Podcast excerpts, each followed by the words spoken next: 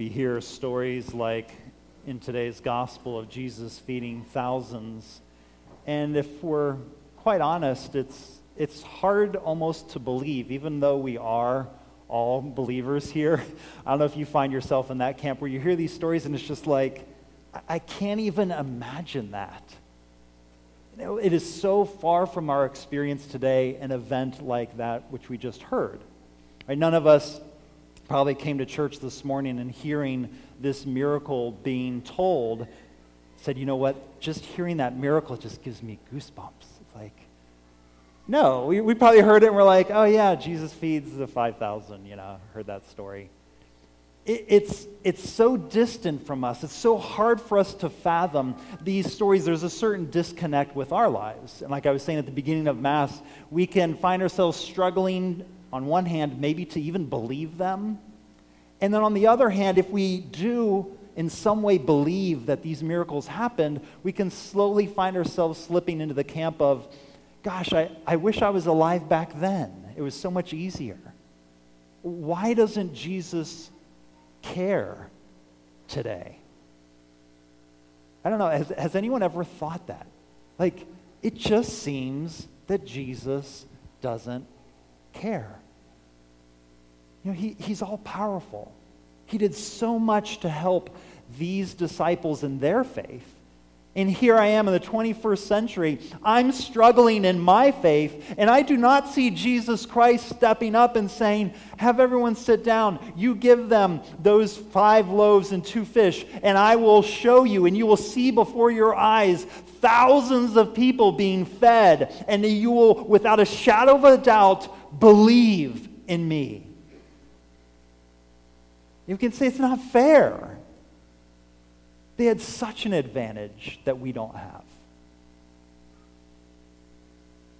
I want to draw your attention to John's gospel. Today we read from Luke. All four gospel writers mention this miracle. John develops it and he fleshes out a lot of details that are missing in Luke. Luke just kind of gets to the point mentions the fact and moves on in his gospel. But if you go to the sixth chapter of John, he fleshes out everything that happened after this miracle. The answer to the question, why doesn't Jesus perform these miracles today? Jesus gives us a bit of an answer in John's gospel. John relays that to us. He says, What happens after this miracle? Well, Jesus sends the disciples, they go to the other shore. Jesus goes with them, and as they're getting out of the boats, all these people, these thousands that he fed, they meet him on the other side of the shore. And Jesus gives us the answer. What does he say? Jesus looks at them, at these thousands of people, and he says, You are seeking me not because you saw signs but because you were fed with the loaves. What does that mean? Jesus is revealing why he performed this miracle. He's saying, I performed this miracle as a sign. And what's happening is you're seeking me not because you saw it as a sign, but simply because you were fed, because your bellies are fed. Jesus is saying the purpose of this miracle is much deeper than feeding with loaves. The purpose of this miracle is a sign to lead you to something. What is a sign? Like when you're on the highway, a lot of you are going to be traveling for Memorial Day weekend. When you're on the highway and the kids in the back, they're hungry, it's lunchtime, you know, what are you looking for? Everyone's looking for the blue sign. We don't want to see the green sign. The green sign tells us what roads are coming up. I don't know about you, but we, you, start, you start to get excited, right? When you see the blue signs coming, you're like, oh, okay, there's gas at this exit. And then you see a little bit, you know, quarter of a mile later, you're like, oh, we got lodging coming up. And if you're really hungry, you're waiting for that third blue sign. And you were really happy if it has lots of options. Like, oh, good, it has Wendy's and McDonald's, McDonald's and Taco Bell and Chipotle. And you're like, oh, yes and you pull off the road.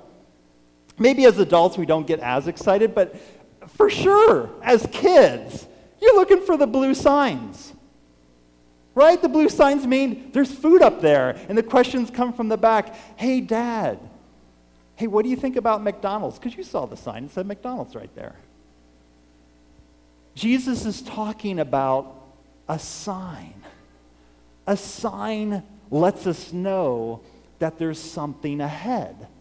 You know, you don't pull off the highway when you see the blue sign and literally pull up to the McDonald's sign. There's nothing there.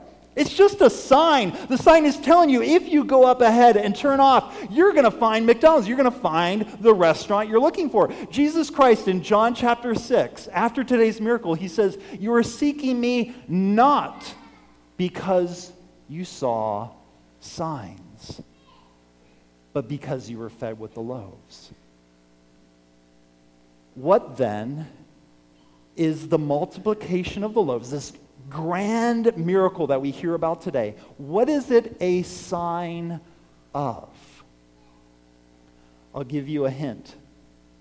There's a reason this gospel passage was read on today's feast, which we remember the gift of the body and blood of Jesus Christ.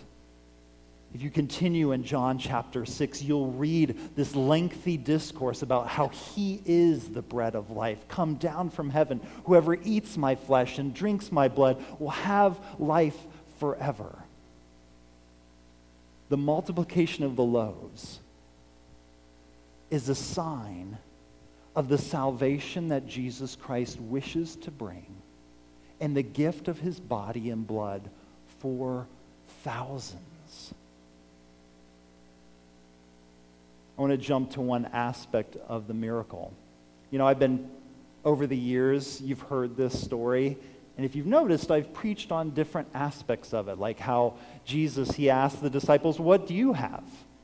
If you remember that homily, and I said, You know, it's important that we bring what we have to the Lord, and he multiplies it. Another occasion I mentioned, well, it's about bringing all that we have, not a part. The disciples didn't keep back part of the loaves and the fish. The disciples didn't say, oh, well, there's a lad here, he has five loaves and two fish. Gosh, we're really hungry. Jesus, here's two for the crowd and a half a fish. Because we want to have a little bit of insurance, make sure at least we get something to eat. No, we give it all to Jesus. We give him everything that we have, and he multiplies it.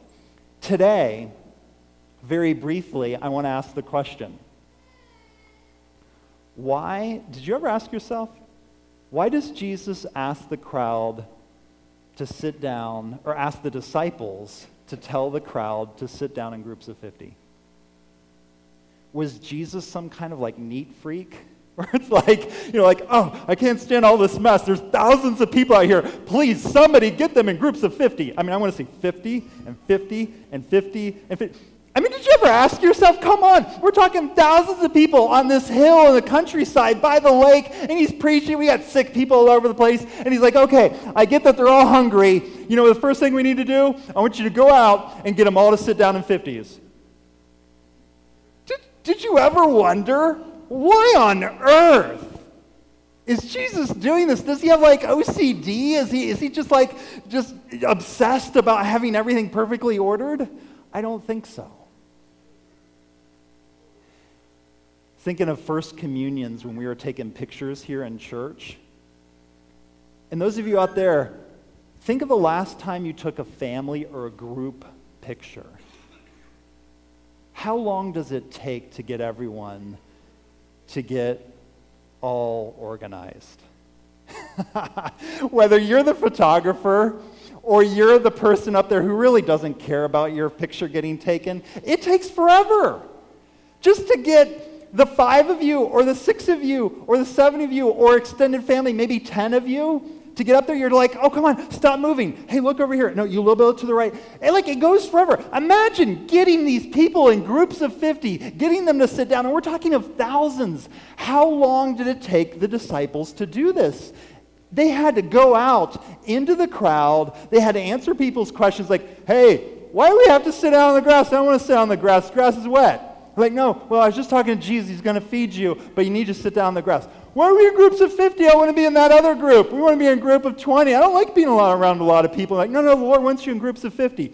The whole process the disciples had to go with, mixing, being with the people, talking to them, getting them to sit down, it must have been insane.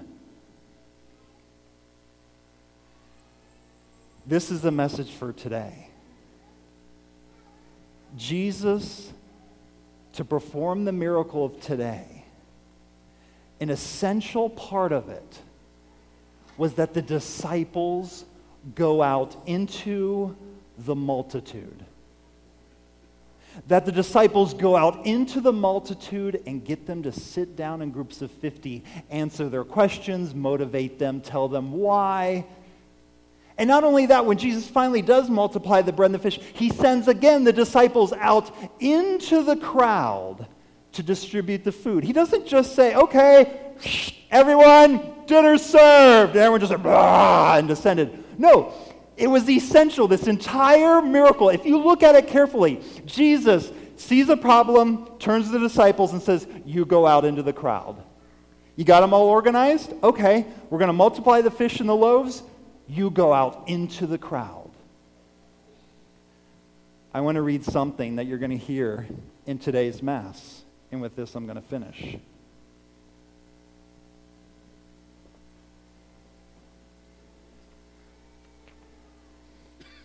when the bread and the wine become the body and blood of Jesus Christ, when it comes to the wine, this is what the priest says. And the priest is repeating the words of Jesus Christ Take this, all of you, and drink from it.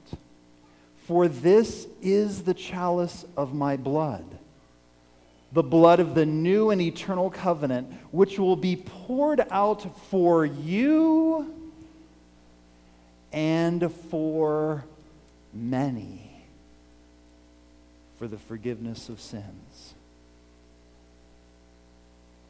Jesus performs a sign by feeding thousands of people with that bread. The sign is this bread and wine that Jesus says becomes my flesh and my blood that is poured out not for you. We are all disciples, followers of Jesus Christ. Jesus saying, not only for you, and he's talking to the disciples around the table, and by extension to us who are at Mass here today, for you and for many, for the many, the thousands as opposed to the few. That's what this means.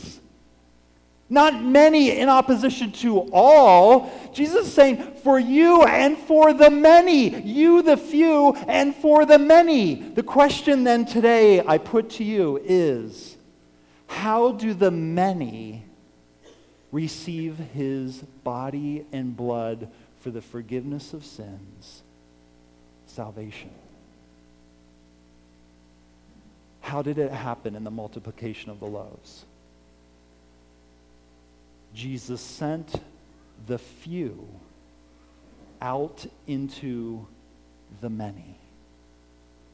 What do I want you to do today at Mass? When you hear me say those words of Jesus Christ, and you hear the words, for you and for many, for the forgiveness of sins, and I lift up the body of Jesus Christ, I want you to think of the many. The many that are not here. And to ask yourself, am I willing to go out into the many to bring salvation to them?